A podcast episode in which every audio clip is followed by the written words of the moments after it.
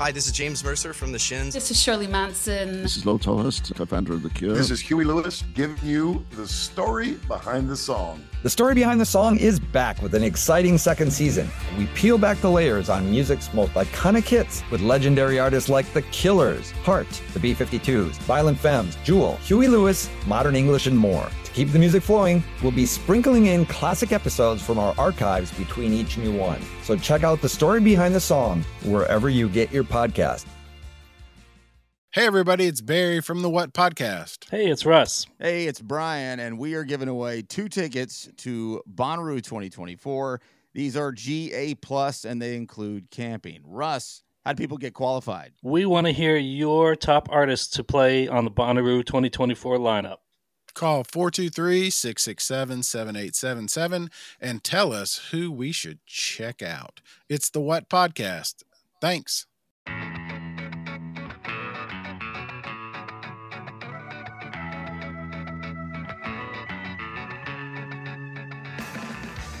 The UK ska punk scene has had a lot of interesting bands over the past two decades, and Daniel Pook, or just Pook, has played in a number of them, though he really found his voice in Beat the Red Light, where he mixed ska with elements of extreme metal. He's also recently started Pookout Records, which began in 2019 as a distro to bring US albums to the UK. But he's since released some of his own albums by artists like Andy B. and the World and Roshambo. I've known Pook for a really long time. Uh, I think the first time I met Pook was 2004. Oh wow! So this is like going back to the uh, Dessa days. Yeah, yeah, and um, you know, because of social media, we've been able to stay in touch um, ever since. And when I needed horns for the first Omnigone record, Pook was one of the first people I hit up. Nice. I think one of the fun things about uh, talking with, with him this time is because um, not only was he part of this um, UK ska punk scene in the mid 2000s, he stayed active. So we were able to cover a lot of ground. We were able to talk about how the UK ska punk scene has evolved and changed over the years from kind of its height of that period to the present. The thing also with with Pook is, uh, in addition to his new band Redeemon, he was also in Beat the Red Light, and then ended up a member of of uh, Lightyear. Oh yes. And then I also like didn't even realize that he was also in the Filaments. I was actually talking to him online one day. I was like, "Wait, you're in the Filaments?" He was like, "Hi, yes." Why don't you tell us um, all the bands you are in and have been in, if you can remember them all? Wow. um... now, also, I would like to say bef- before you begin, consider that uh, all the people that will be upset if you forget their band name. Well, oh my god, the pressure! The pressure. I, do you know what? I was really nervous. If I wasn't nervous before, I am now. I don't, don't want to let anyone down now. so, I think the um, very, very first band I was in was a um, band at school, mm. secondary school. So I'm guessing that's your high school, and we were called Stagnate, but that was N with a with a number eight. Mm. Oh, okay. Yeah, very punk rock. That that was um, we we had one song, and and we played the school talent show. How did you do? We we were awful. I'm not gonna lie. What did you play in that band? I played um bass guitar. We well, we opened up with um the classic of uh, "Smells Like Teen Spirit," of course, and um I I was playing bass guitar and vocals very badly, um with my school friends Tom, Erica, and Mike Lee, um and then um yeah we had we had a couple of our own I say a couple. We had like one, maybe two of our own songs, and that was pretty much it. Um, and then yeah, we we slowly, uh, the three of us slowly like added more and more members, and just actually turned into what would have been our first ska band, I guess, ska punk band called Punch Bowl. Punch Bowl. Yeah, yeah, yeah. There's uh, there's some there's some videos up on uh, the old YouTube and um, I think maybe even Bandcamp and stuff like that. But yeah, it's all up on there. What years are we talking? Ooh, so Punch Bowl probably started in two that like yeah two, 99 2000 um we started off as a four piece i was like 16 15 16 um and uh yeah yeah yeah we basically we uh it was a three three guys stagnate mike lee tom erica and i. And then a guy that lived down the road from me called dave wood. And we basically he played uh, guitar and sax and tom after going to a couple of Mad Caddies shows decided to pick up trombone as well as guitar so we would alternate so one person would play guitar um, and Dave would play sax, and then it would turn the other way around. Dave would play guitar, and Tom would play trombone, and we we kind of worked it that way. Um, but then gradually, as more members left, we just got more and more members. By the time uh, we split up, I think we were like a ten piece. it was it was pretty ridiculous. Like trying to fit us on. Uh, we used to play a lot at this um, pub called the White Horse. Um, I think actually Dessa played there, Adam. That was the first time I met you. I think so. Yeah. And how we used to fit on that stage, I I have no idea. I have no idea. I think there was times where it felt like there was more people on stage than the audience. Always the sign of a good show. Oh god, yeah. Well, it's of a good lineup. so the band policy was anytime one member quit, you had to get two new members. Yeah, pretty much. Pretty much. it was yeah. Yeah, yeah, yeah, absolutely. And even like when uh there was a couple of times like our tr- one of our trumpet players left, we were like, well, we got to double up on the horns then, so we got we need more horns. So we just be like, yeah, I think we ended up with four of us as the back line, and the rest of us were it was like a six, five, six piece horn section. It was um yeah, it was pretty mad. So that was that was our that was our first band. That was a a lot, a lot of fun. How good did that six piece horn section sound? Do you know what? Actually, they towards the end sounded pretty good. Everybody could play in tune. Don't don't get don't get me wrong. there were moments when you were like cringy. It's like, oh god, nothing sounds worse than brass clashing. Oh yeah, nothing sounds worse than that. Um, but when it when it's together, it, yeah, man, it sounded it sounded good. They were, were only like, oh god, I think by this point we're probably like 18, 19. So probably, uh, I don't know, old, old enough to have learned our instruments, but come on, it's a punk band, man. Yeah, yeah. we leave the, we leave the decent horn sections to uh to the bigger boys like Link 80. well, we kept it easy. We just had two. It was easy. Yeah, yeah, yeah, yeah. Yeah, less less is more. Yeah. Less is definitely more sometimes. So yeah, so we went from Punch Bowl and then God, I'm trying to think. Then we had um there was a band after that where Bill from Punch Bowl and I started up another band uh, called the Armistice. We pro- man, we probably played like four, four maybe five shows. One of them was opening for Streetlight, mm. which was awesome. Uh, like that was amazing. It was like their first UK tour. Um, we did like, I think we did like an EP. We did like like a DIY EP, you know, like the old slipcase and the black and white Photoshop cover. Um, we we did all that, and then that actually gradually. Uh, that was when it started. Like the the demise of Armistice occurred, and then we started to venture out into what would have been Beat the Red Light. So that first Streetlight um, tour in the UK, what, what, kind of rooms, like what size audiences were draw were they drawing?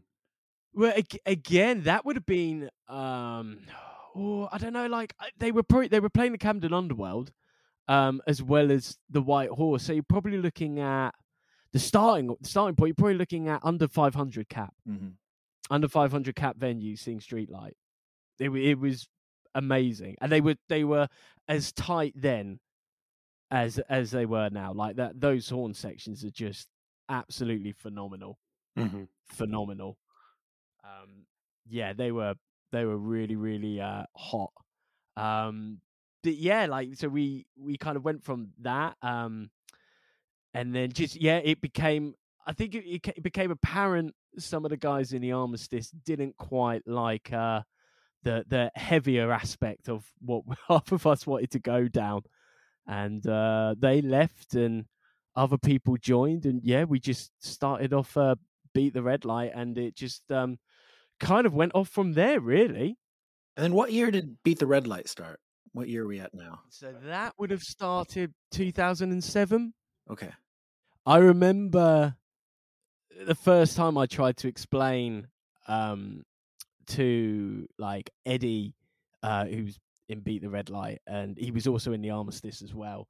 Um, what I kind of thought of what would envisioned as like proper heavy metal ska. Um, and we, I remember trying to explain it to Eddie and a few of the other guys. and They just couldn't really. They didn't quite grasp it. I remember having to do this. Um, I went to my friend Mike, um, who was in Stagnate, and I used his. He's got like a little recording studio, um, and uh, I recorded um, "Send in the Clowns," which was one of the songs on that first EP. Um, sending it to them, and soon, soon as he kind of got it from there, it all uh, spanned out. So yeah, we started we started beat the red light in 2007, and getting um getting that lineup was a bit of a struggle. I I I must admit we had um I suppose you for you guys like America, it's probably not a lot. Like for the UK, if you're traveling over an hour, yeah, that that that seems forever.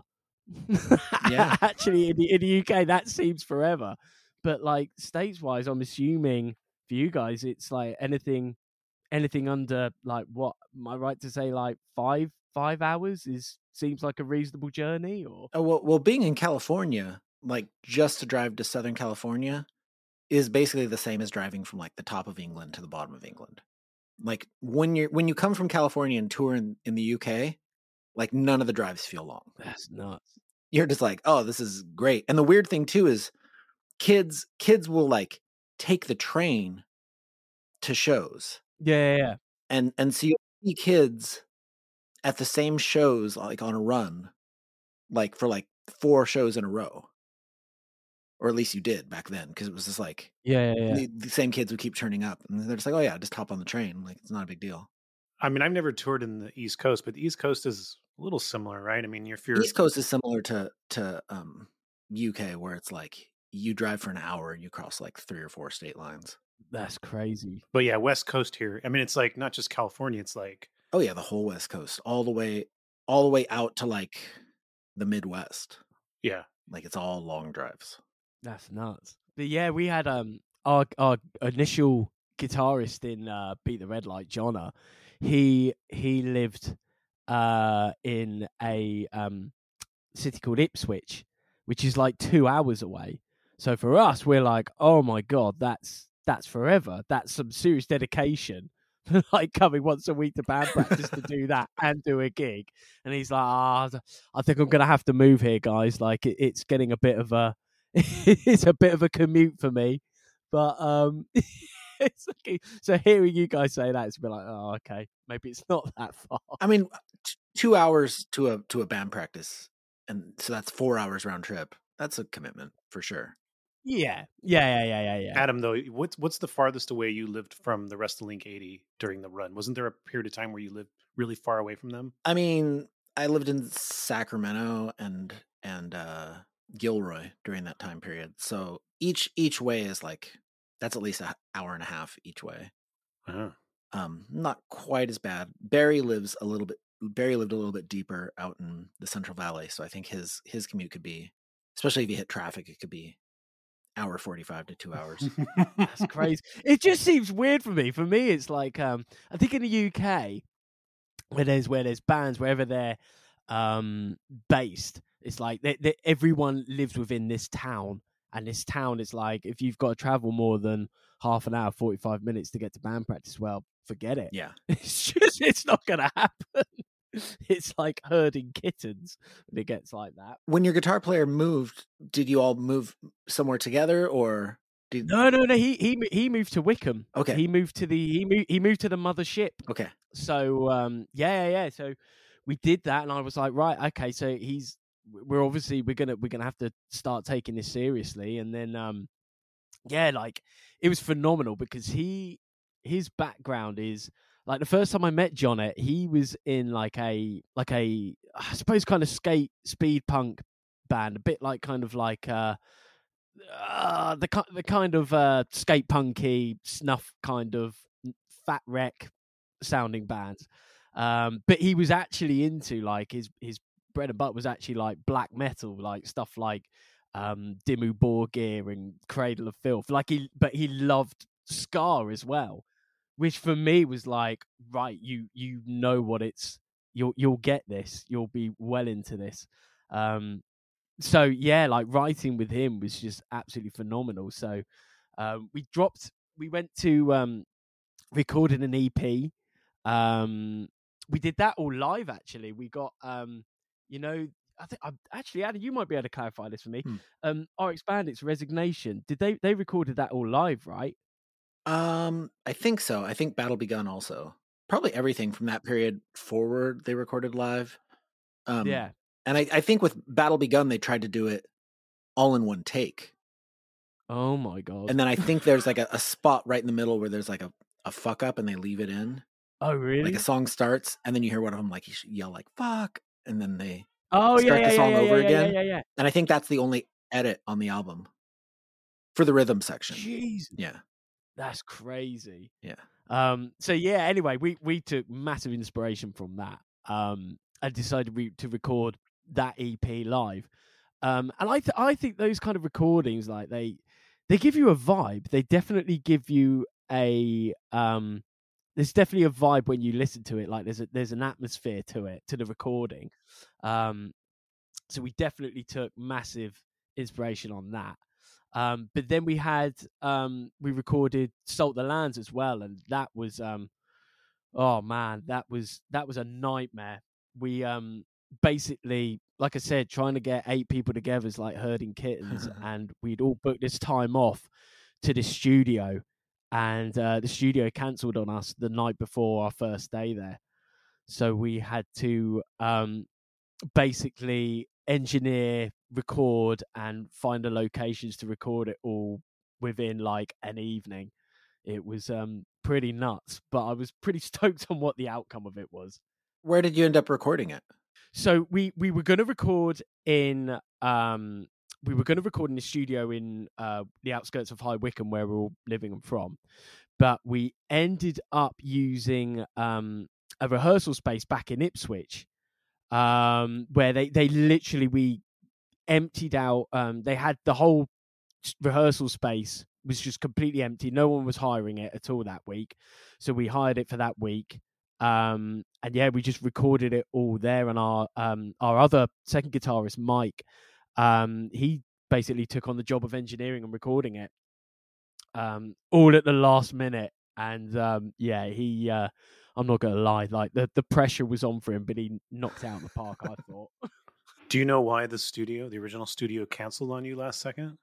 Yeah, there there was there was um there was there was a, a real uh our our bass player was in a band with the guy who worked there and um basically he uh, I don't quite know the ins and outs as why it got cancelled but he kind of he ran off with a lot of money none of- not our money but he he ran off with a lot of money. He was in a lot of debt and upset a lot of people.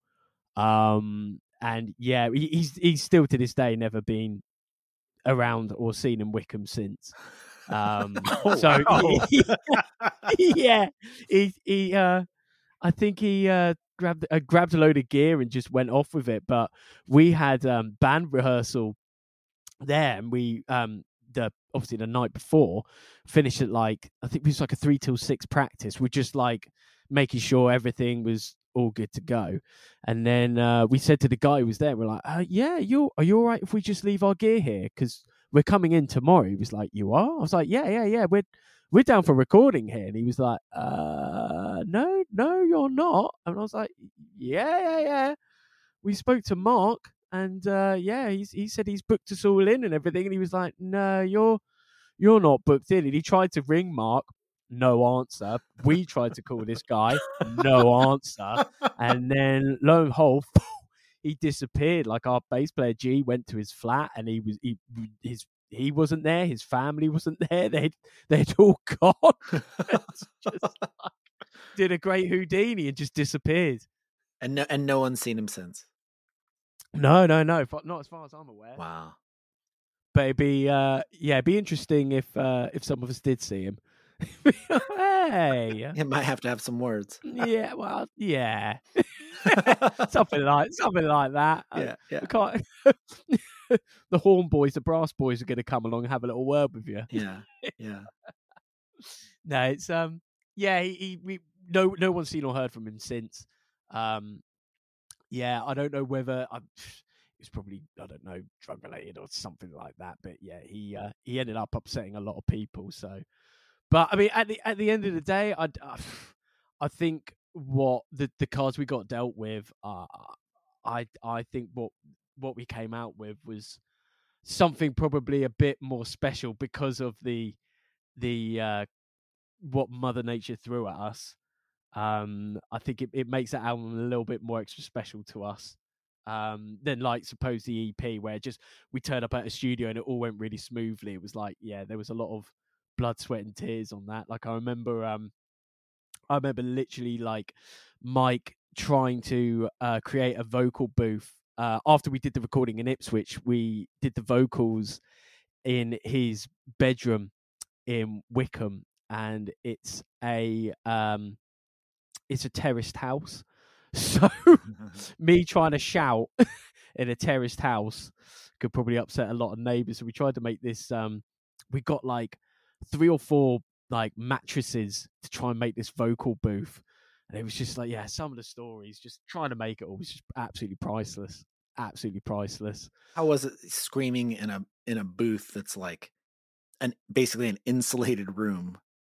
Probably got pretty warm real quick. Oh yeah, it got it got toasty. It got toasty. Um, yeah, it it got toasty and warm. Uh, there was there was beads of sweat.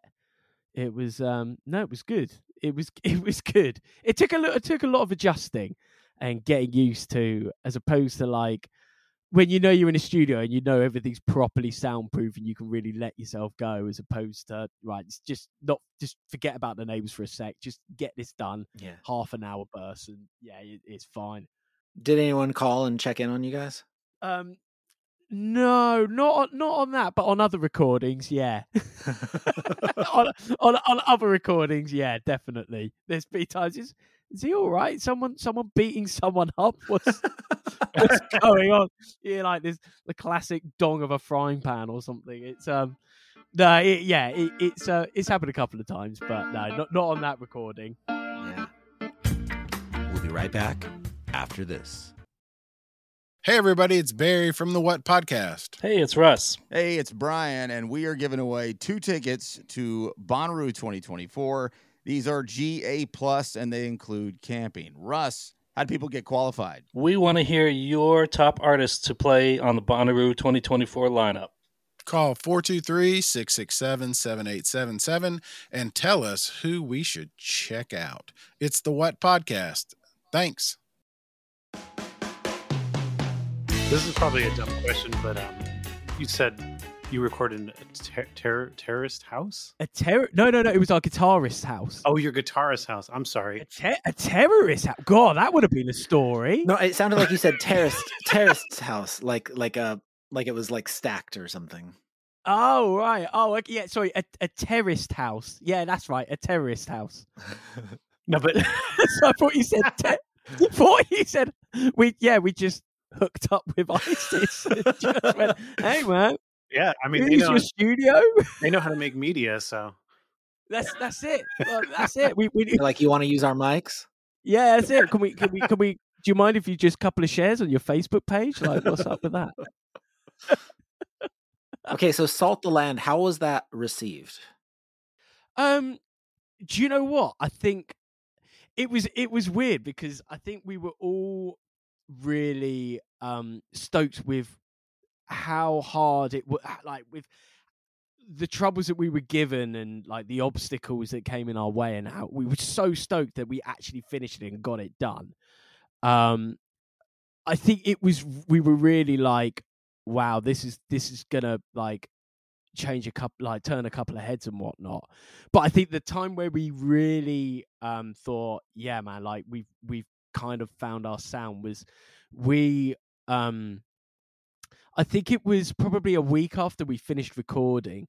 Um, we played a show um, at a venue, another venue in, in High Wycombe called the Nag's Head, and we played with I think it was it was Random Hands and uh, the JB Conspiracy, um, and a couple of others, and we played that album from front to back, and no one had heard that, um, had heard the songs at all, um, apart from us, and it was it was amazing to see like the look on everyone's face was like oh my god because i think there were ba- there were still bands doing doing that um but i just think at that point when you're trying to do that in 2007 when ska was just ska Scar in the, in the uk like had died probably in about it picked up a bit in it, it got really big in like 2000 but i think by the time 2005 came along i think it was dwindling and everyone was like hitting the emo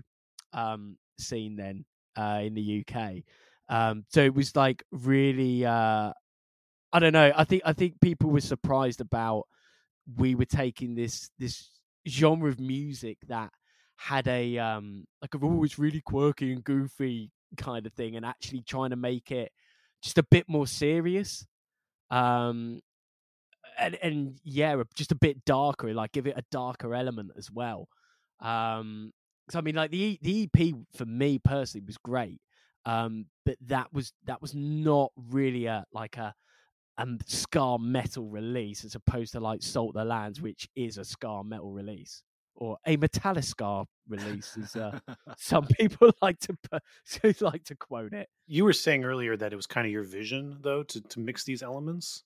Yeah, yeah, yeah. Like I, I listen to like I freaking love ska, but I also love so many different styles, man. Like I, I like some of my favorite bands like Lamb of God, Sepultura, Cradle of Filth, like really heavy bands. Um, and I wanted to see what it would.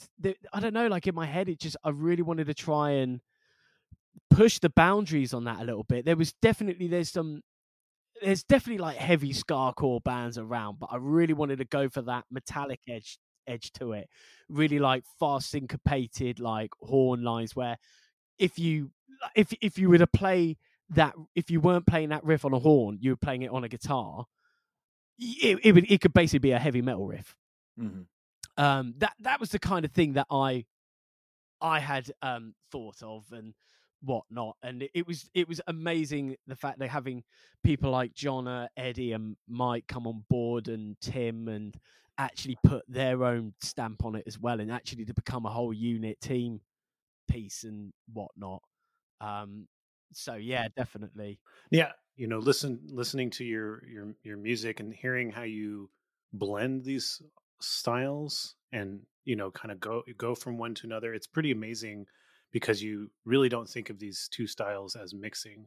Is there a moment or a specific song you know you had this vision and then you you finally put it together in a specific song and you and you were able to say like oh i can i'm actually making these work and it doesn't sound like i'm taking oil and water and trying to force it to work yeah i mean i yeah i think there was um like I said, the first time I recorded "Send in the Clowns" because no one was trying to. Everyone was almost just laughing at me to a degree. Like, what are you? What are you talking about? Like, you you want it? You want like beat downs and like heavy metal, and you want that with like clown circus ska music. Like, what what what do you what do you want?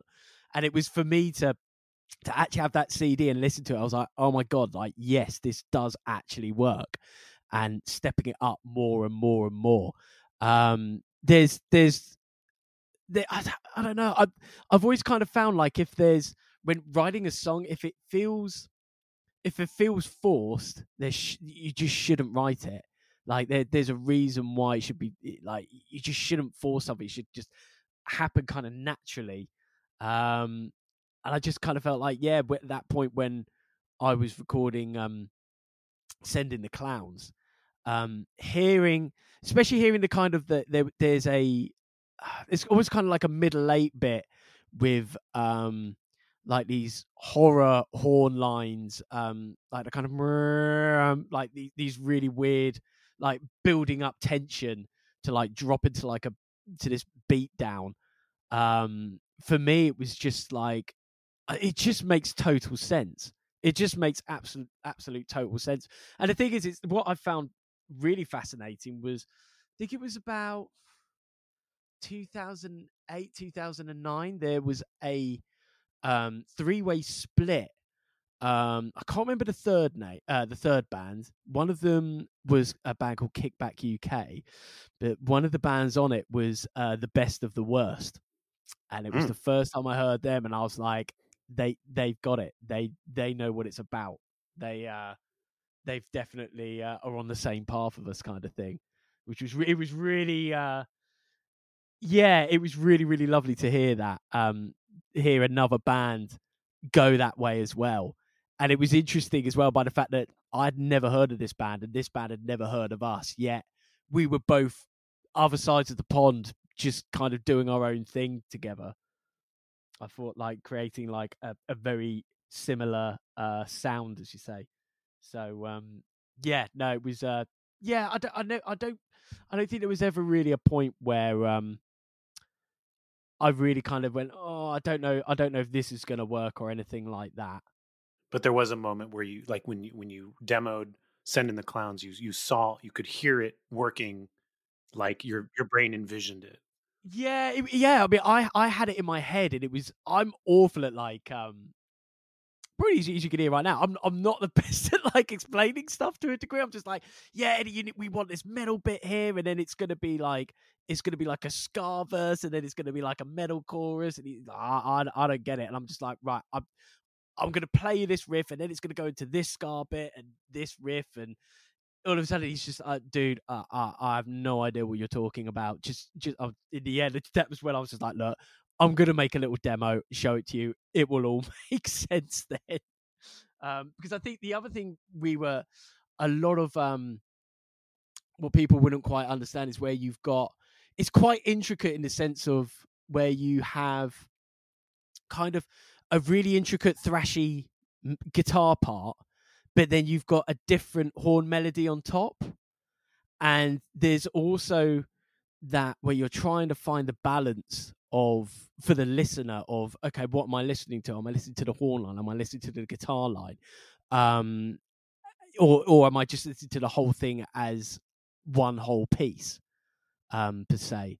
Um, and I think that is where a lot of people um like initially from the armistice into beat the red light didn't quite get what I was going for um regarding with sounds of that. But uh, they got it in the end, and that's all that matters. so what was your thoughts behind it? Was it about creating a um like a like a sound where everything blends together and you're just taking it in or was you did you feel like you were focusing on you wanted people to focus on different parts at different parts of the song? I wanted to take the listener for, on a journey um, where they w- they weren't they didn't know what to expect next. Mhm. If you know what I mean, it takes for me some of my favorite albums are the ones that I didn't get first time. I'll listen to it if if for me if if I get an album first time, I'm just like okay, that was good. Then after the second third listen, I I just get a bit not bored of it, but I'm like okay, let's I'll I'll go and listen to something else. But if I've if I didn't quite get it the first listen, but there's something that kind of grabs me on it, then uh, um yeah, and eventually I get more and more into it, and then before I know it, it's like yeah, one of my favorite favorite albums. Like um I'm trying to think, like uh Hot Stove Jimmy, um theme for a major hit was a big one for me. Um like I was like, wow, this sounds like Jesus Lizard, like Nirvana in Utero, some Steve Albini stuff, but gone ska. Like who, who does that? like it's really, really, uh, really, really bizarre sounding, and it, it just took a few listens to work out like where where it was going, what it was doing, and what part was coming next. And I just, yeah, I just find it more fat, like just really fascinating and interesting. So uh, you mentioned a little bit ago that some of your later recording sessions uh people were concerned neighbors and they called or they checked in on you? oh yeah, when um yeah doing vocals. Let's hear about this. so um this was actually quite uh this was actually quite recent. We were um I was doing the uh vocals for the Redeemon release. And um yeah, we we uh made the choice like Alan, uh our guitarist has uh rec- recorded it, took on recording duties and he's um he's got a, a studio in um in his living room. Um he's got all, all the gear there, but uh we didn't um we did we didn't make we didn't have a mic booth, should we say. So I was just doing it. Basically, everyone had to keep everyone who was in the room just had to keep quiet while I was doing it there. And um, yeah, there was the um this couple from downstairs. Uh, basically, they, they yeah they ended up knocking knocking on the door upstairs because uh, Alan lives there with his girlfriend Becky, and they they knocked on the door to make sure that everything was okay. And uh, yeah, that was the time we were just like, maybe we should uh, find a studio to to do this because we, we were doing it on a on a shoestring budget, like because the we I I um the Redeemon recording was like we spent like six five six years trying to for like i'd spent five six years trying to make this recording happen one way or another. Uh, so we were trying to towards the end of it we were just trying to do it on a on a not a budget but yeah just trying to save money when we could. And uh, yeah we, we ended up upsetting Alan's neighbors Yeah, recording loud, screamy vocals like in a residential area is so stressful. i mean it, it must be worse doing it in a van or something adam i mean i don't know what The van what was that- great. Doing it with Van Tenero was awesome because we would just meet at a parking lot somewhere. That's what I mean. It's like you imagine just walking past in a in like you're just in a car park. You hear this muffled. I mean, the van already looks totally crazy, so nobody's parking near that van. it's just, it's just these screeching tires. Just burns off into the sunset. Yeah. You like duct taped up. Yeah, that was actually one of my favorite ways to record vocals. I, I highly recommend doing it in a in a van.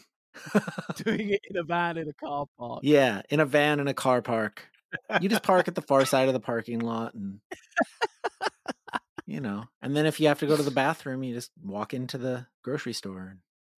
That's it. Yeah. Brilliant. Yeah. Brilliant. Buy yourself a snack while you're in there. But yeah, le- lessons lessons were definitely learned from there. Yeah. don't don't do vocals then and even now like there's been times where um i've done the odd bit of uh like demo vocal takes now and and before i even do it now i, I always give the neighbors a heads up kids it's um it's, it- yeah if you hear someone shouting no one's having an argument it's me doing vocals. It's me it's me trying to sing. I'm trying to sing. I'm like i know. Especially when you're trying to do like the, the death metal pig squeals oh god. Yeah, I, I when I try to record things at home now, I try to like make sure I know exactly what I'm about to do, get everything set Yeah, up, yeah, yeah. and then I try to keep it to like 15 minutes tops. Like get it get it banged out as quick as possible, just so that the before neighbors you aren't. bust your vocals man. That too, you know, you also don't want to, you know, totally wreck your voice. no But you know, my my neighbors, you know, the house next to us is right there, and they're in their side yard a lot, so I always worry yelling some something in here. They're gonna be like, "Oh, what's happening? Oh gosh." yeah i mean i, I can't do it um oh, I, mean, I mean it's probably been even worse now since uh covid and everyone had to kind of like come to a bit of a standstill Yeah.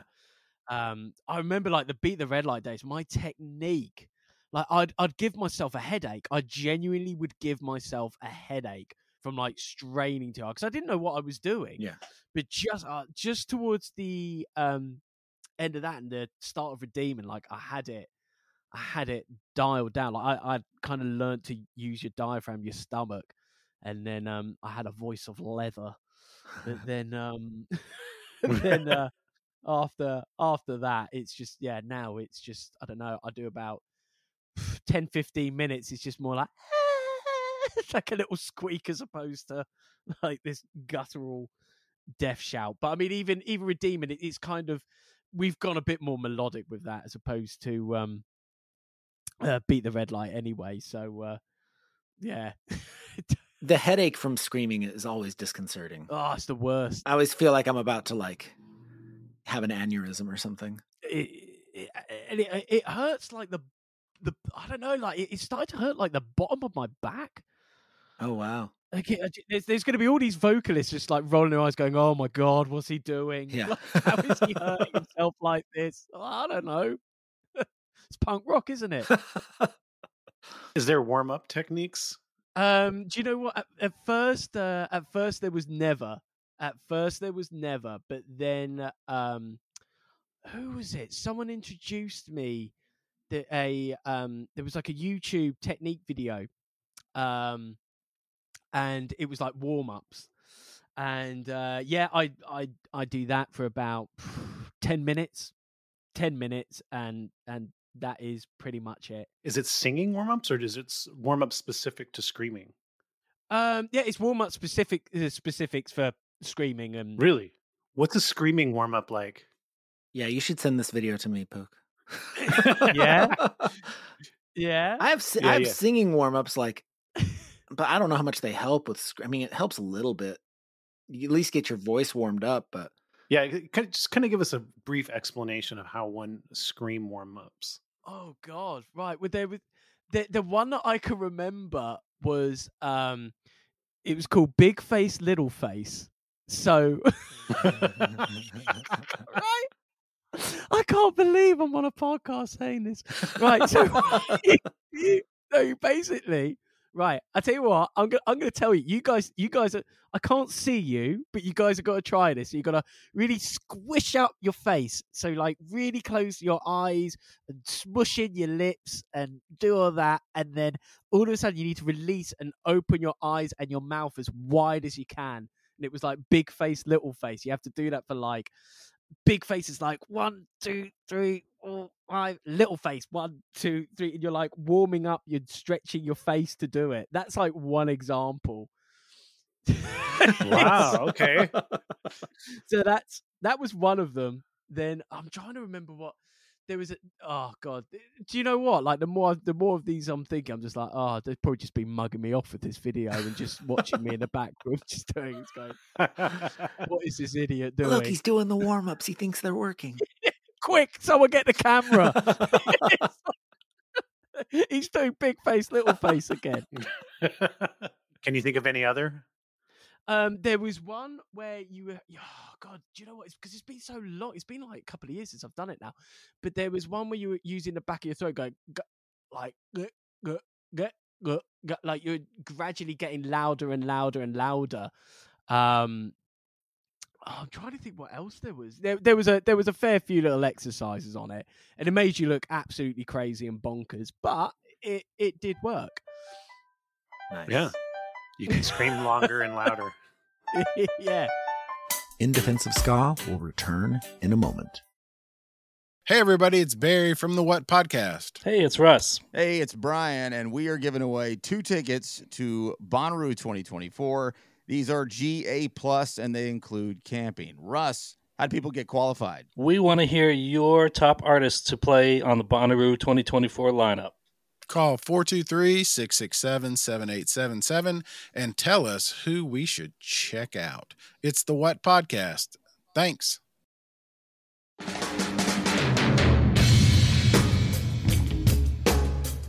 Once Beat the Red Light got out there, people heard you, people saw you live, they heard the records. Were you getting any um, interest from metal fans who maybe otherwise weren't that into ska?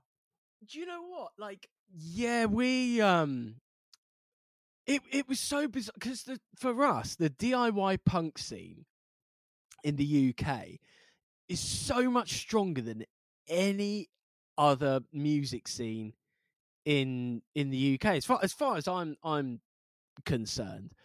Um, so with with that in mind, you get you just get so much more support from that scene.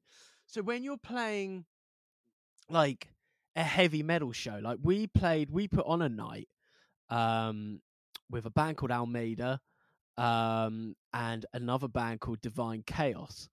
Um, Divine Chaos are getting really, if you're into heavy metal, definitely should check those guys out. Um, and we played with them, and it was, it was really, it was really bizarre because it was the thing I found interesting is they'd have one look at us warming up the brass, and they'd be like, "Oh, Yeah. oh God, what, what, what are we in for?" Um, and then yeah, we we basically we'd we'd start off with like um like a thirty second grindcore song with it, and it would kind of turn them around. But um, yeah, it it never. I think we got we got a few. we- We never got mocked for it. Let's put it that way. It was heavy heavy metal. Um, the heavy metal scene, I find, is very much um there. it- It's it's not cool to show emotion or feeling. So if you're not getting mocked, you're clearly doing something good.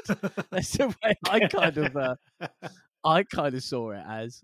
Um, yeah, I think I think there was definitely points that we had a few people turn around going like, "Holy, like, holy moly!" I was not expecting like that.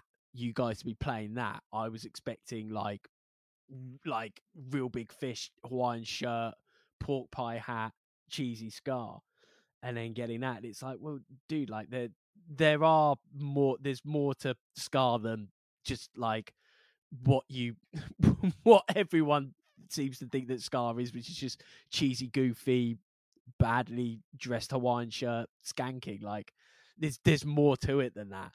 Um so yeah, and I think after a while it was um yeah, we did get we slowly did see to, especially towards the end of it, there was uh certainly a lot more sort of mop haired looking um bullet belt wearing battle battle vest jackets out. Um, yeah, it was um, it was quite a nice surprise actually towards the end of it with that. Nice. Um, yeah, definitely, definitely, and I think that was the great thing about um, playing that style of music is theoretically you can you can easily worm your way. Like we've got um, we we've got Redeemon have got like a show coming up and we're playing with literally the only way I could describe it is like a load of uh Ronnie James Dio um type bands.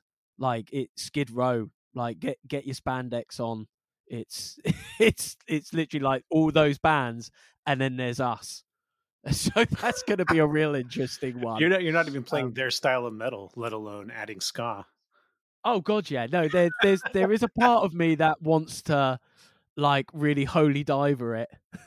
get, get, and air fist it while uh while going for it. Yeah, while bringing out the trombone. Maybe get some pyrotechnics, get some uh, flamethrowers coming out. Oh, just don't catch your hair on fire. Well, they're a bit too late on that, mate, being ginge.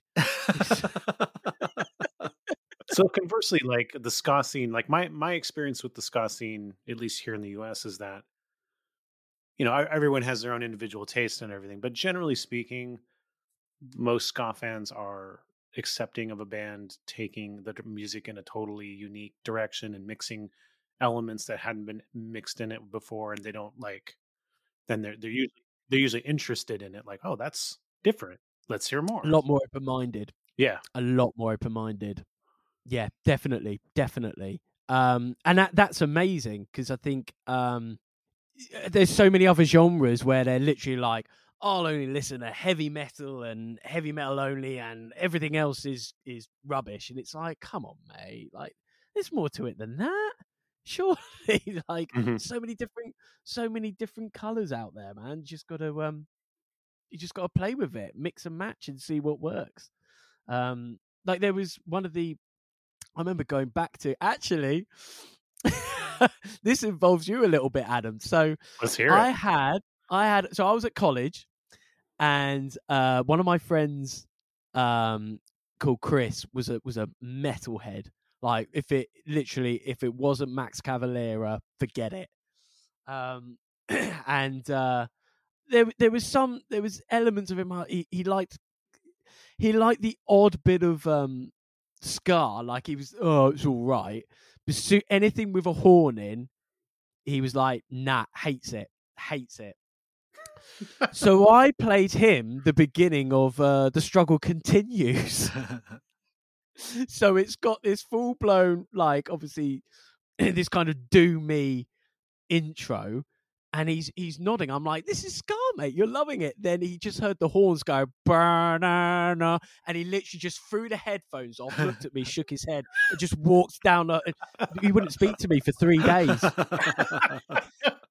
but it's that kind of like I love it. We still laugh about it now, but it's that kind of mentality. You just oh, it's just unbelievable can't like yeah. So th- go back to like the heavy metal scene and whatnot. It's uh there's there's some open minded people out there, but um yeah, some aren't.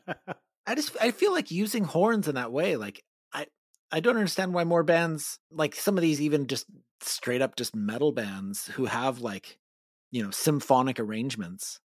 Why not have a horn section that's doing that sort of thing? It doesn't have to be all like you know goofy happy sounding like you can use it to affect. Yeah, like I I I I a hundred percent agree. Like you can't you can't say like like your old band Voodoo. Um, I can kind of see people going, "Oh, it's a bit clowny," but like, but it's not. It's like maniacy, like kind of blue meanies. Yeah, it, it's very, but it's very frantic at the same point. Um, it, it's just yeah, it, it's not it's not the instrument; it's what you do with it. Um, and I just, yeah, I just find it such a shame when people really limit themselves to just one style of one style of playing and one style of music and one one genre. Let's change gears a little bit. Um, so you you played in Lightyear for a little while. I was waiting for this. yeah, little. You know, we love to talk about Lightyear. Do I do I need even need to ask a question or? Ah, oh, what Lightyear stories? Yeah. Okay. You you know where we're going. Yeah. No. So basically, um, it started back uh 2019. Um, I got asked uh by Chaz um to fill in on the Real Big Fish tour. Um, it was uh Light uh, Real Big Fish, Sponge, and Lightyear.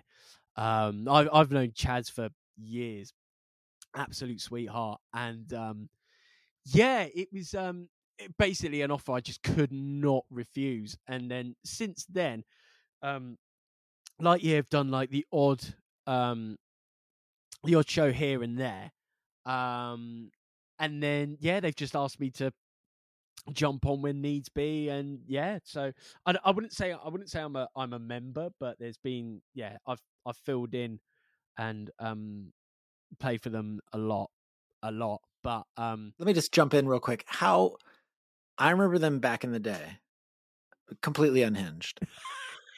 How how have they aged? Like i feel like they've pulled back slightly but not really. I okay I, I think I think he has. I I, th- I think they have. I think they have. I think they have. I think they've. Um, I've had like some really great chats with them about it. Um, just like I look looking back, and he was like, "Yeah, we half the stuff that they did. There's no way they could get away with doing that now. Yeah. Do you know what I mean? Like some some of them some of them have got like they've got families, they've grown up. Yeah. There's social media. Like, do you know what I mean? Like like back in there, back in the day, they got away with murder. But I, one of the things I found, like, so obviously there's the whole nudity thing, and looking, I had a, I had a really um lovely chat with Chaz and Neil um one time uh, a few years back about it, and and they were like, "Well, it's a bit, it's a bit like just sticking the two fingers up at the bullies." Like they were, those guys were like, as as we all kind of were, um, like being brass horn players and stuff like that. You get you, you kind of get a bit bullied at school, and um, there was points where you kind of they're not um they can they can knock you down and you feel like i don't know like you, you don't have any value in yourself and whatnot and Chaz and Neil, from what I could work out back then, when they, when they were like running around naked, it was them almost making us sound like this is who we are, and if you don't like us, then you can do one kind of thing. Am I allowed to swear on this? I don't. Yeah, I don't know if I'm allowed. swear. Yeah, please. swear yeah, they basically you can fuck off if you don't if you don't like it. Fuck off. Um, but I think with doing that to the ska punk mu- community, where everyone else has been like, not say everyone, but a lot of people there have been bullied for listening to a certain genre of music and whatnot. It's like, yeah, freaking proud of proud of listening to ska, and this is what we're into, and this is our family, and so be it. And um, I don't, I don't- I don't know if that works really with with the um GG Allin side of things, however. but um like but yeah, with with the nudity and stuff like that, I think it was a, a bit of a fu from there. But Chaz and um Neil, oh my god, like I'm trying to I'm trying to think what I'm trying to think of a, of a of a story that's not gonna be too okay. Here, here's one. So All right. okay so we're i'm in brighton. This is before um before i'm in the filaments um which is another band i'm in. Um before before i was in the filaments um it was like a household name bash thing going on. There was filaments played Lightyear um cap down i think it was five knuckle as well um all playing in brighton. And i was chatting to the old filaments bass player john um trying to look uh, just trying to just chat to them and then um, to John. And uh, all of a sudden, the stage manager went up to John and said, Have you seen the Lightyear guys? We were like, Well, no. So we had to go searching for them. And um, we searched the venue, nowhere to be found. We thought, Oh, we're going to go and check their van. As we approached the van, you could hear this muffled giggling. So we slowly walked towards this thing. We're like, oh god, what are we going to walk into? So basically, what they'd done is that they'd stolen. We'd opened the door, and we saw uh, Chaz and Neil with uh, Jim's drumsticks, sticking them up each other's butts, just giggling away.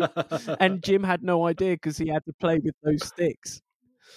it was like uh, literally we opened this door and we were just like, "Oh, holy shit!" And just shut the door like, "Okay, "You're on in five, mate. We're on in five. Just left them to it, but that's uh, one of the many. Did they make it on stage in time? Oh God, yeah, yeah. They were um, Very professional.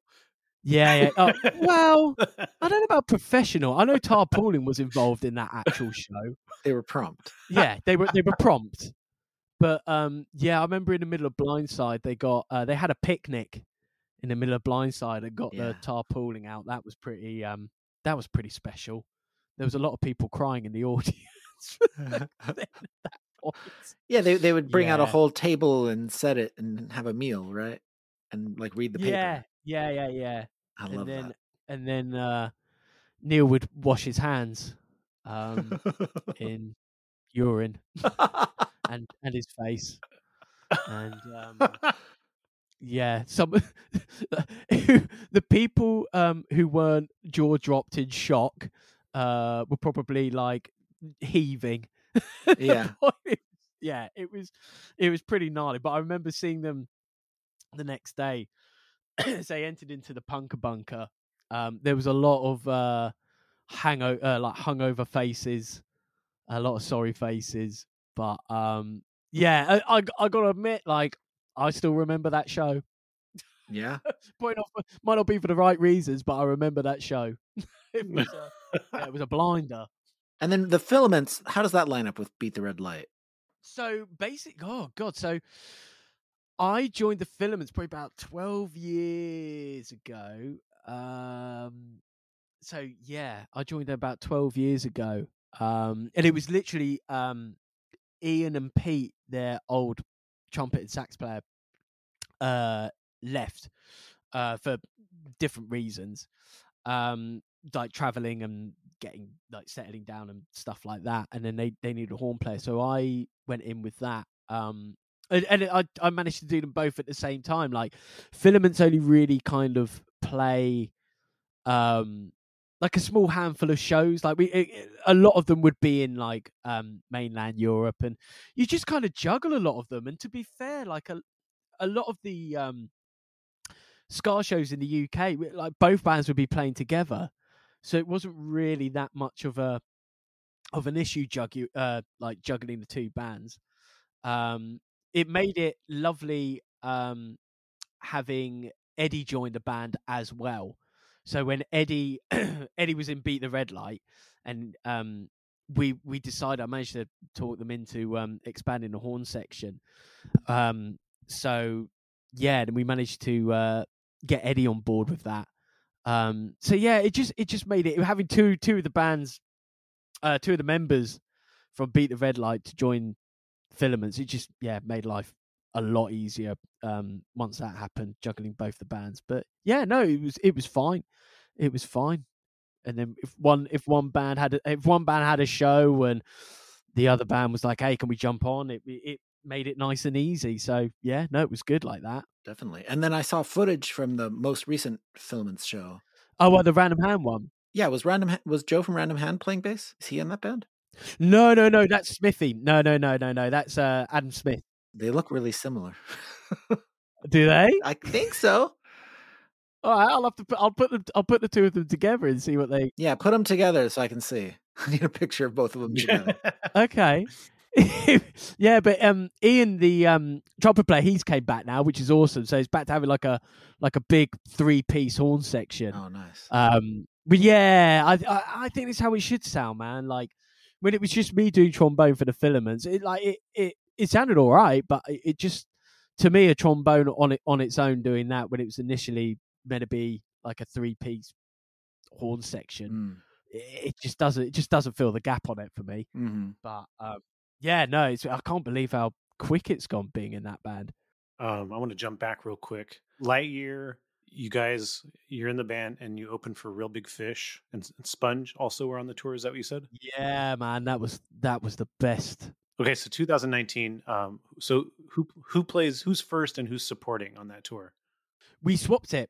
Okay. Each each show we swapped it. So um first day I think the first the first day one first one was Oxford, Sponge open. Then the next day uh we opened. Yeah, we just alternated through that. Which made it it just made it so much easier, man. And it, it's just so like I don't I don't know, like the, the nobody when bands get to a certain status, no band really wants to open. Do you know what I mean? But yeah, it, someone's got to, sadly, and it's just like it's just the easy answer, really, isn't it? Everyone's happy that way.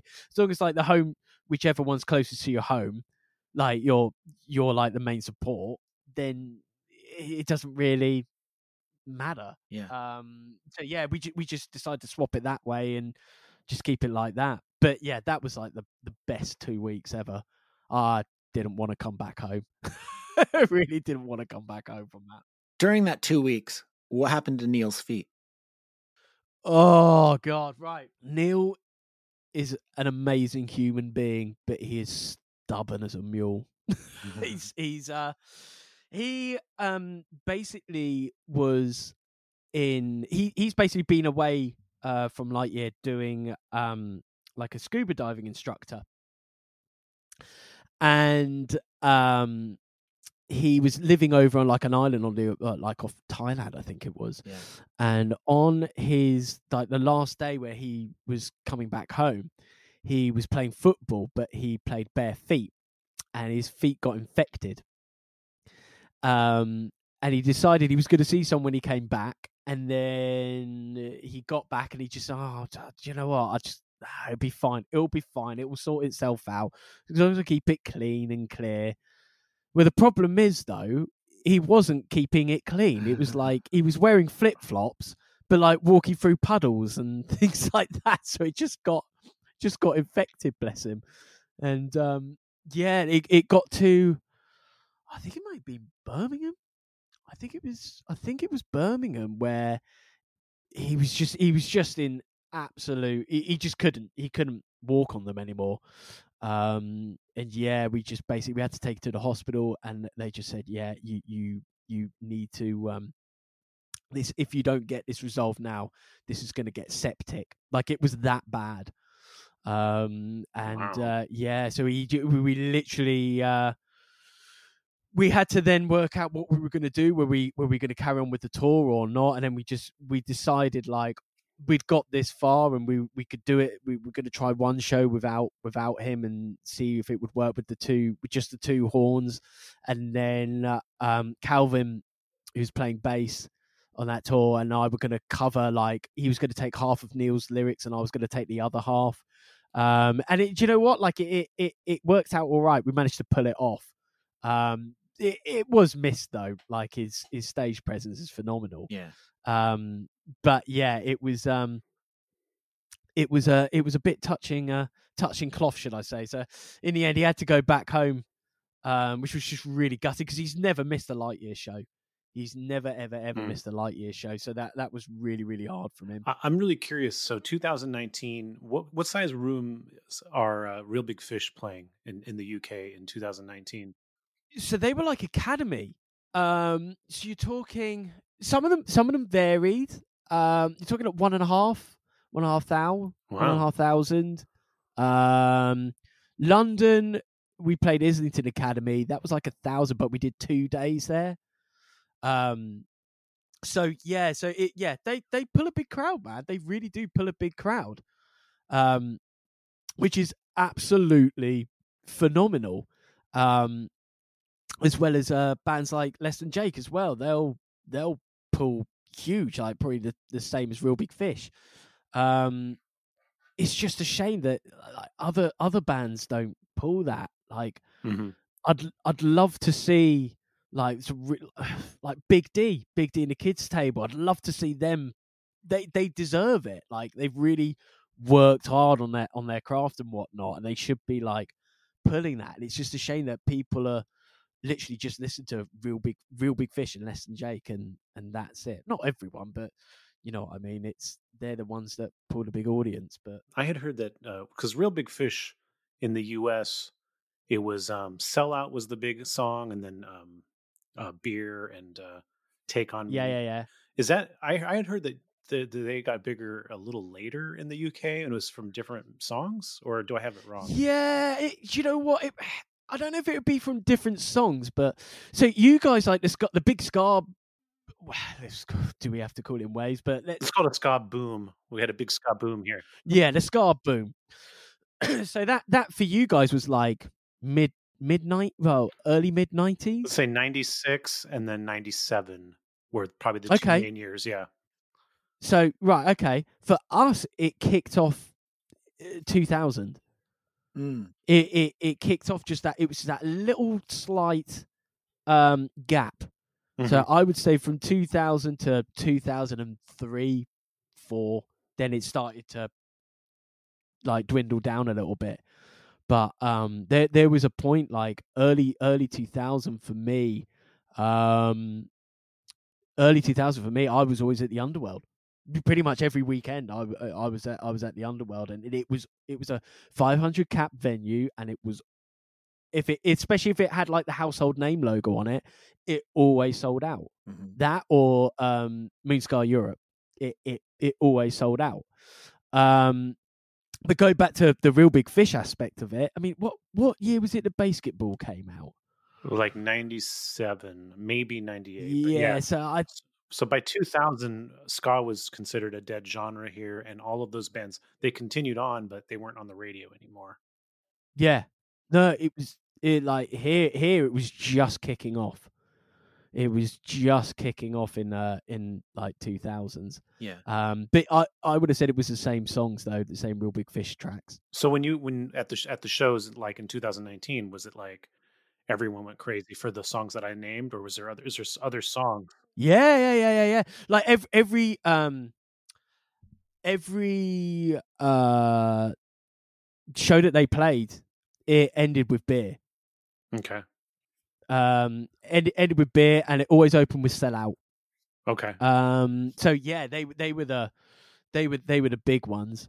Um, I'm trying to think what else.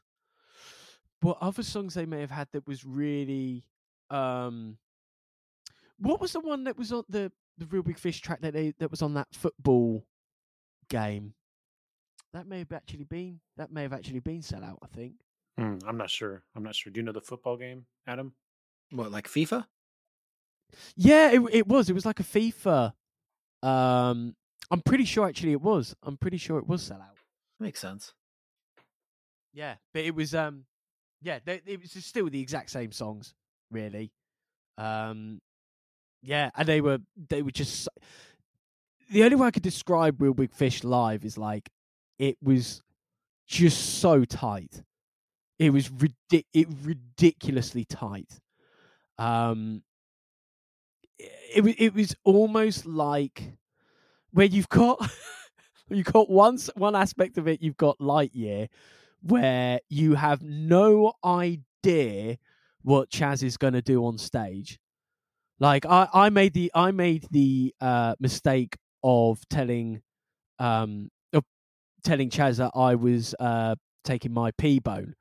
Um, and it was made of plastic, and I was like, "Oh, it's, v- it's virtually indestructible. It's made of fiberglass." and all he heard in his head, he was like, "Virtually indestructible, you say?" every show, every show, he was like, "Oh, Pook, let, let me let me have a look at your trombone." Mid gig, this is. He would pick up my trombone and throw it into the audience, just launch it. there's a there's a there's a photo of it somewhere. I've been sent a photo of it. It's it's absolutely like. And, and everyone, of course, is absolutely howling with laughter, and I'm just like mid song. I'm just through the mic, just like I, I kind of need that to play play my part. Can I? Can someone throw that back to me? Um, so yeah, every show he did that, and the the stupid thing is, I didn't even learn my lesson to the last. I think it was like the last two days. I was like, "You're not touching this.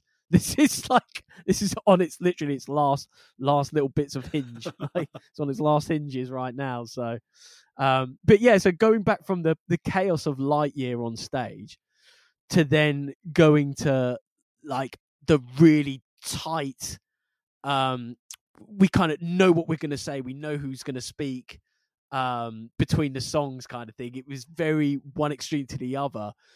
It was both different but it was both great at the same point. Yeah. Yeah, I guess you kind of answer my answer my next question because Adam had pointed out earlier that Lightyear maybe a little less unhinged now, but still having the unhinged energy. I was kind of curious, specifically opening for a band like Real Big, Real Big Fish that probably drew uh, some audience that maybe were maybe not aware of you or maybe not you wouldn't go to your show. And how how how that how you guys engaged with that audience and what what level of unhinged those shows were. Oh, I- think. You know what? I, I. It's weird because there was definitely, definitely a lot of people that went to that show to see Lightyear. There, there was no doubt about that. Yeah, sure. Um, and it, it's it's just hilarious when you see these people who like you're you're popping their Lightyear cherry, and in mid song, uh, you, you all of a sudden the Black Beauty theme comes on, and someone comes comes out as a panto horse, and a horse jockey like just walks across the stage, like it, it's just, and everyone's just looking like, what the hell is going on? And then there'd be like these rain stick dancing that we'd be doing in the middle of it as well. It was, yeah, it was really, um, it just, it's, it, they, it just seemed like a. The only way I could describe a Lightyear show is it's a party. It, Sure. It's it's you're there and and it engages the audience in that way. Um. So yeah, there was a, a- there was definitely a lot of new uh, a new fans made from from that tour. Definitely. Can you explain the Black Beauty thing? What exactly? What exactly Like was the, the theme, the theme from the movie Black Beauty Yeah. comes on, and then the and then the members of Lightyear are in a pantomime horse costume, and they come out on stage. That would be me. Yep. so so basically you'd hear th- th- there's a song called blindside um where it kind of stops in the middle. And it, it happens pretty much every single show. Something something quirky happens. But then all of a sudden through the pa you hear this.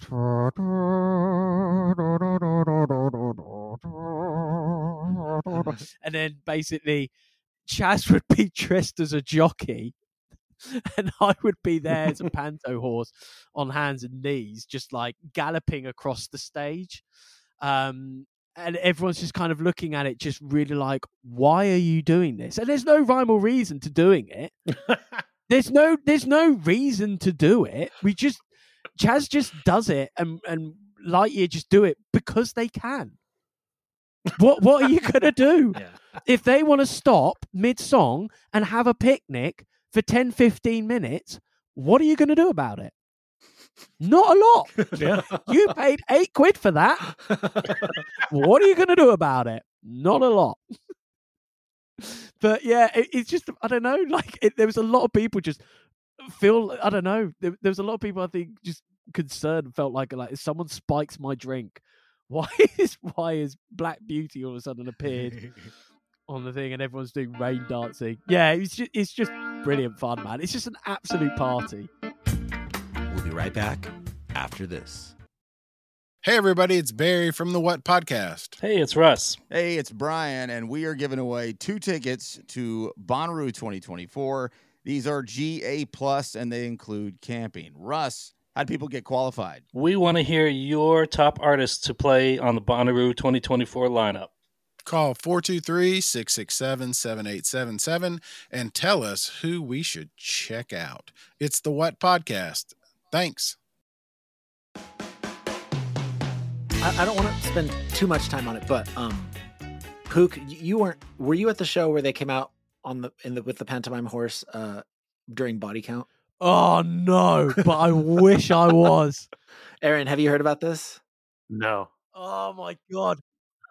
Just we'll we'll keep it short because I'd I'd like to talk to them about it at some point. But they played a festival in body. Go ahead, you go ahead, Pook.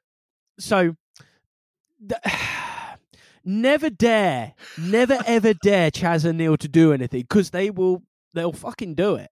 And they won't just do it, they'll they'll smother it. They'll they'll won't just cross that line.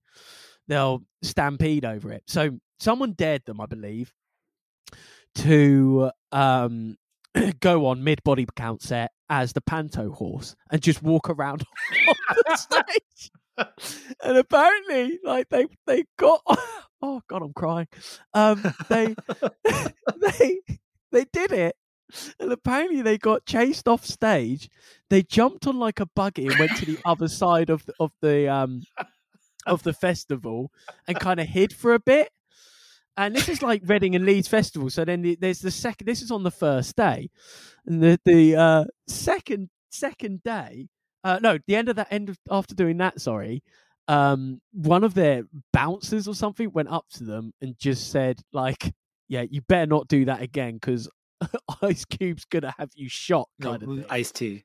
Oh shit! Yeah, it's Ice T, isn't Yeah, it? yeah. It's not Yeah, yeah. that's NWA. My bad. Um, so yeah, so Ice T's gonna basically have you shot, and um, they were like, "Oh, okay." They were like, "Yeah, if you do that again, oh, well, you just, you just if you do that again, you'll have us." Well, should we find out? so the next day, the next day, not as bad. They went into the body count dressing room. Now, all you can see on this horse mask is you can see through the nostrils. And all they could see apparently was this big security guy, like this massive guy, like his arms crossed. And all he heard was, Ice T is not amused. and they just turned around and just left. They're just, oh, just don't, don't probe them because they will, they will retaliate. It was just genius, absolute genius. So what year was this that this happened? Oh God, Like I, I have no. Do you know what? I have no idea. This was a while ago. Yeah. Yeah, this would have been two thousand and maybe two thousand and six. okay. But re- really, on my bucket list is to talk to Lightyear about this, and then to eventually talk to Ice T about it. Like, I really want to. Yeah, I really want to talk to Ice T and be like, "Do you remember playing Reading Reading Leeds Festival and a pantomime horse came on stage?" And to see what he says. Oh, it'd be so good. Can you imagine getting them on together? Yeah, that, I think that's the real that's the real bucket list. Yeah. the Yeah. most awkward conversation. But like, oh my man, like if you you have to get Chaz on here because the, the- I've, I'll give you a heads up. The stories though, if if if you're literally just wanting an episode of Lightyear stories, you'll you, you, you buckle in. It'll be a long one, Yeah. but it will be the most entertaining one ever. It it's um manic, but they're just honestly though like the biggest biggest sweethearts like love Chaz. Like Chaz is now starting um a uh music merch thing called Hawker. Uh, just like an online thing, which is going really, really well. So yeah, they're they're all working really, really hard. Um, and hopefully, it'd be great if they could do something like have a new release in them. Yeah. Speaking of working really hard, let's hear about your label. Yeah. Well, uh, you you're, making it sound like I'm working really hard. It. It's, it's the it, it's it's the majority of it is is my girlfriend Katie. She's uh, absolutely she's like uh you know like how the the fat wreck thing where it's uh my Erin does all the work, Mike takes all the credit. Mm, It's it's it feels a little bit like that at the all moment. right. but, but yeah, I'll, I'll I'll go with that. I'll roll with that. Yeah, it's been um, it's been an interesting one, especially doing during the pandemic. Um, it it was um, I'm trying to think when I started it, like the Omnigone album that came out in 2019, Mhm, right? Again, yeah. wasn't it? Mhm. That was really when it kind of first started because I tried to, obviously, I played trombone on that, Yeah. and I wanted I wanted to get the album, but looking at the cost of like postage and then customs charge, it was like I, I love that album, Adam, but I ain't paying sixty pounds for Yeah, it. yeah. it's uh, Understandable. yeah, yeah, yeah. So I got talking. I can't remember how. I got talking to um, Mike at Bad Time about helping him get his releases over in the UK because, like, Kill Lincoln, phenomenal band, and um, would smash it over here. Um, got talk to him, and then he was like, "Yeah, I tell you what, we'll arrange something where if I buy in bulk and like get a few of his releases all in one hit, and it would like, overall it it'll make it a bit more affordable." Um, so it all kind of really started from that, really. Uh, so it started off as a distro, um, and I quite, I don't know, like I really enjoy like the, I find it quite therapeutic in the sense of like, um, like but buying buying vinyl like when you collect vinyl i'm just like a huge vinyl geek like i've got loads of the stuff. Um so the way that i kind of saw it is that i was i was getting that bit of vinyl therapy of purchasing stuff but i was kind of like covering my costs with it as well. Mhm. so I kind of got the got that uh got to go from that just starting off as a distro. Um and then we got we took on a few other labels as well um like overseas primarily just the overseas ones uh where we thought like the um bands deserved that kind of recognition. Um and then all of a sudden it, it just kind of branched out into a label. Um i think we wanted to the beat the red light salt the lands um anniversary was coming up because that was going for 10 years and we'd always wanted to see a vinyl release off it. So um we were like right okay so eddie and i um did a uh split release on that um just to kind of like have, have a bit of a guinea pig run i guess um and yeah it, it just evolved and went went from there really and it's been the, the reception the response has been absolutely phenomenal What are um what are some of the bands you've worked with um as original releases, not um distro? Yeah. Uh, right. Okay. So we started. So the first one was to beat the red light, salt the lands. Um, the ones got at the mo was the Andy B. and the World. Yeah, I don't know if you've heard of that. It's that's a great record. what he pulled out of that. I, I literally didn't think was humanly possible. That was the first record you did that was not a reissue and not a distro. Then, Yeah. Yeah. That was it. so tell me a little bit um about how that came to, to came together. Um, did did he reach out to you, or were you out kind of like saying, you know, like, hey, I'm looking I'm looking for original records to release? so he um I I knew kind of Andy a little bit for his old band um Fandangle and um but not not that well. I really kind of got to know him through actually the Real Big Fish tour because he was guitar teching and doing photography on that tour Hmm. um throughout the whole thing. So I got to hang out with him a lot there. Um and he from that point I kind of was checking out like after after that I was watching his YouTube content and he dropped um a snippet of Frantic um which just completely blew me away. Um and not only that he what what he'd explained like on the videos like what he what his plan was, what his vision was. Um and I was just like I have to be involved with it. Could you explain what that vision is? Because yeah, we kind of brushed over that, just so people, eh, anyone that's not familiar. so basically it's called Andy B. and the World and basically the reason why it's called that is he travels around the wo- eh, it's a bit hard to know with covid but with this first one he traveled around the world with a studio and recorded 172 different musicians for each playing different parts for each song so each song will have a completely different lineup to the next song. Uh, so you've got Wow. you've got i think it's like 13 14 uh tracks on there. So you'll have 13 14 different singers guitarists horn players um there's even like a 50 part freaking harmony barbershop quartet shenanigans going on on it on one bit. Like it, it's it's crazy what he's managed to pull out the bag. Um and some of the people that he's got on it so he's got like um members of Big Fish, Less Than Jake, RX Bandits, Slackers, um, you you name it, they've pretty much been they they're pretty much been on there.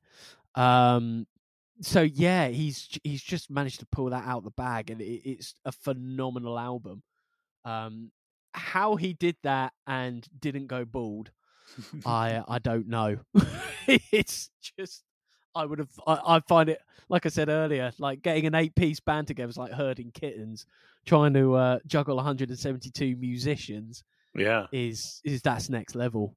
So, so he was already he was working on it when you guys started discussing uh, the release, or had he already finished it? Yeah, yeah, he'd he'd already um he'd recorded the vast majority of it. Um then I no, because I I I he was we were gonna we arranged to put it out that we were gonna put it out, and then he asked me to do so. Yeah, he was still doing bits and bobs. Um, I put trombone down to a couple of tracks as well. Um, and uh, yeah, he it was I don't know. It was it was just a phenomenal uh project to be involved with. Yeah, no, I, that record's I, I think that record's amazing. I agree with you. Um, the songwriting's great, and the musicianship. I, there's certain songs where you can tell there's a lot of people on it, and it sounds great. Yeah, yeah, yeah, yeah. It's um, uh, but every so, but they don't. It's weird. They all sound. They've got a familiar sound to it, but it's all got different styles to it as well. There's like a bit of hip hop in there, a bit of um gypsy folk music. There's there's lots of different styles going in there. Um, I just it's a phenomenal record. He he absolutely knocked it out of the park. So yeah, that was definitely a, a great album to start off as a label on. Definitely. I heard that he's working on a second record, and he um, intends to record on every continent, including Antarctica. Is that true? go big or go home, eh? Yeah, yeah. He's um yeah, that's that's his plan. That's that's his that's his plan. I mean, it, it hasn't if it wasn't for lockdown and COVID still, I think I think he would have gone by now. Um I was gonna be meeting up with him in uh, Japan uh Okay. at some point this year, but I think it's all been pushed back a bit. But yeah, that's that's his plan and I think he's still um he's still planning to go ahead with it. So yeah, it'll be a good one. My question um, for him is: Does he is he aware of an, an Antarctica ska band that he's going to meet up there, or is he bringing ska bands to Antarctica? I think I think he goes to he's going there and then finding musicians.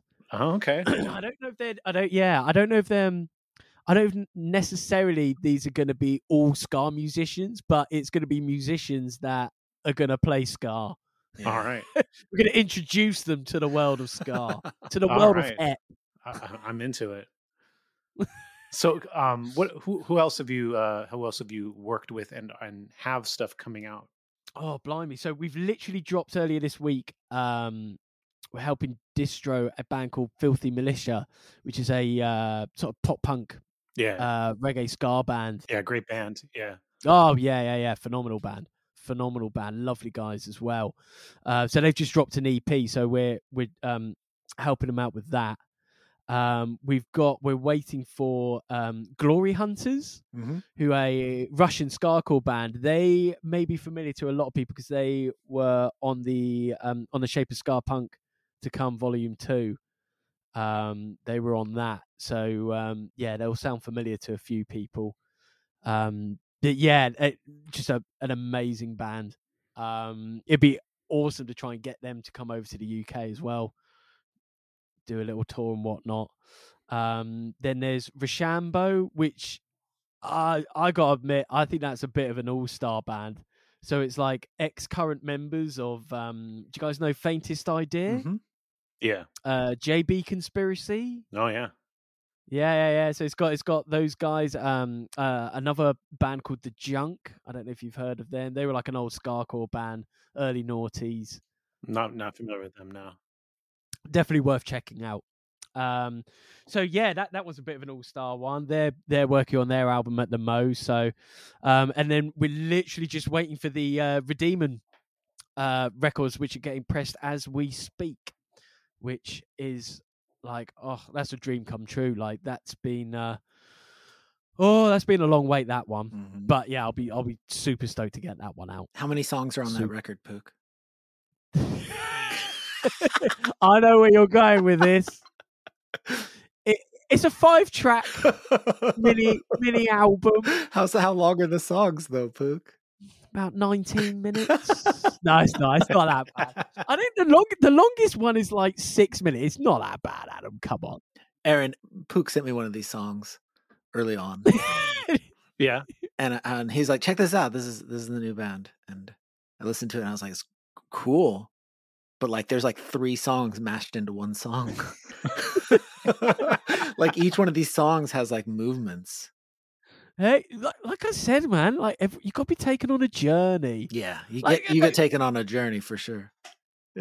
oh yeah It's like those black metal records where it's like four minutes of sort of building ambience, and then it goes. it's like a ska break, and then that's it then you go back down. Yeah. it's it's four minutes between each chicken chicken yeah. No i mean I, I gotta be honest i think that's why we kept it to like five tracks yeah, um because of uh, like that that reached about i think that was half an hour. Uh, so like for me if, if we started to go like salt the lands that was nine. That was nine tracks Yeah. and that was ah, i think that was like 45 45 50 minutes something like that. Yeah. um but yeah so we um we got that we got that press so yeah really really looking forward to getting that one done because that one was a like that started off like i started recording or i guess I, it was initially going to be a solo because i started recording it in 2015 just after um beat the red light disbanded um and then it um basically i got it got to a certain point it was just taking so long to get it done um and by that point i'd started we started Redeemon um and they were just like look let, let's just re-record this but as a whole band And Mm. it, it, uh, it's it's i'm so glad i'm so glad that we did because it just sounds so much better um to have like instead of a jack of all trades trying to play it all to have like a king of one just like doing it it just yeah it makes so much more sense and it, it sounds so much better for it as well um so yeah super stoked with how that's came out Yeah. Um, but I mean, like waiting for vinyl, it's just so painful. Oh yeah. Like it's been I'd, like it, the vinyl industry at the moment is like waiting for. Initially, I think back in the day, you were waiting for like three months, and now it you're almost looking at nine nine months. Like for for from sending the MP3s and the artwork to getting the test press and receiving the actual records, you're looking at uh, the best part of uh, over half a year, which is pretty pretty painful. Yeah, all these people who uh, have been making you know illicit NFTs with you know cover art of bands without their consent. Maybe if they took some of this energy and put it into opening a record plant in the United States, that'd be great. Yeah. If they could do that, that would be great. yeah, anybody that can order uh, that can open a record plant at this point is going to be really like swamped with orders immediately. God, yeah, yeah, you'd be literally, yeah, business would be booming. It's um, yeah, I mean, like we've got the um in Wycombe, we've actually we've got the uh pressing plant pack uh package sounds, and they um do our pressing there as well as like a load of others. Like I think they do um like uh, SBAM, Fat Wreck. They they it's all pressed over there. Oh, that makes Um, sense. Yeah.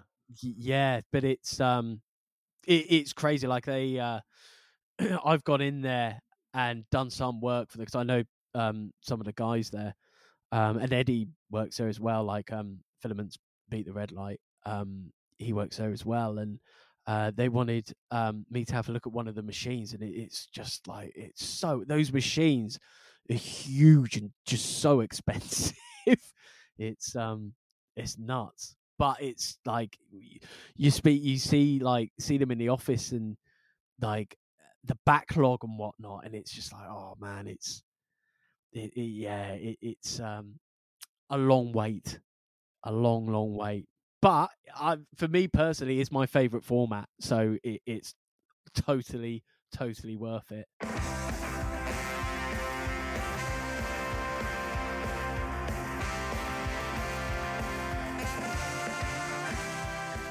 Thank you so much for listening to In Defense of Ska. If you've enjoyed this episode, please like and subscribe to the podcast wherever you normally stream or download episodes. If you haven't already, grab a copy of my book In Defense of Ska, available at clashbooks.com. You can follow us on Twitter, Instagram, Facebook, and TikTok. It's at In Defense of Ska. And please consider joining our Patreon at patreon.com backslash in defense of ska. You will get monthly bonus episodes, extended interviews and commentary per episode, and access to the In Defense of Ska Discord. In Defense of Ska would not be possible without the great team that tirelessly works on it every week. So you should go check out their other projects as well. Co host Adam Davis has an amazing band called Omnigone. Give them a follow on Instagram and Twitter. It's simply at Omnigone. And our editor, Chris Reeves, has a phenomenal record label and podcast called Ska Punk International. For more information, go to skapunkinternational.com. And if you've ever enjoyed one of the highly specific in defense of ska memes floating around the interwebs, it was likely the work of the bands I like only charge $18. Find them on Facebook, Instagram, and Twitter. And on that note, we leave you by saying, Ska now more than ever.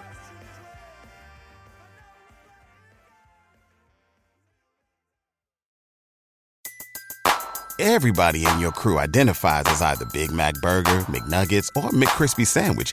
But you're the filet fish Sandwich all day.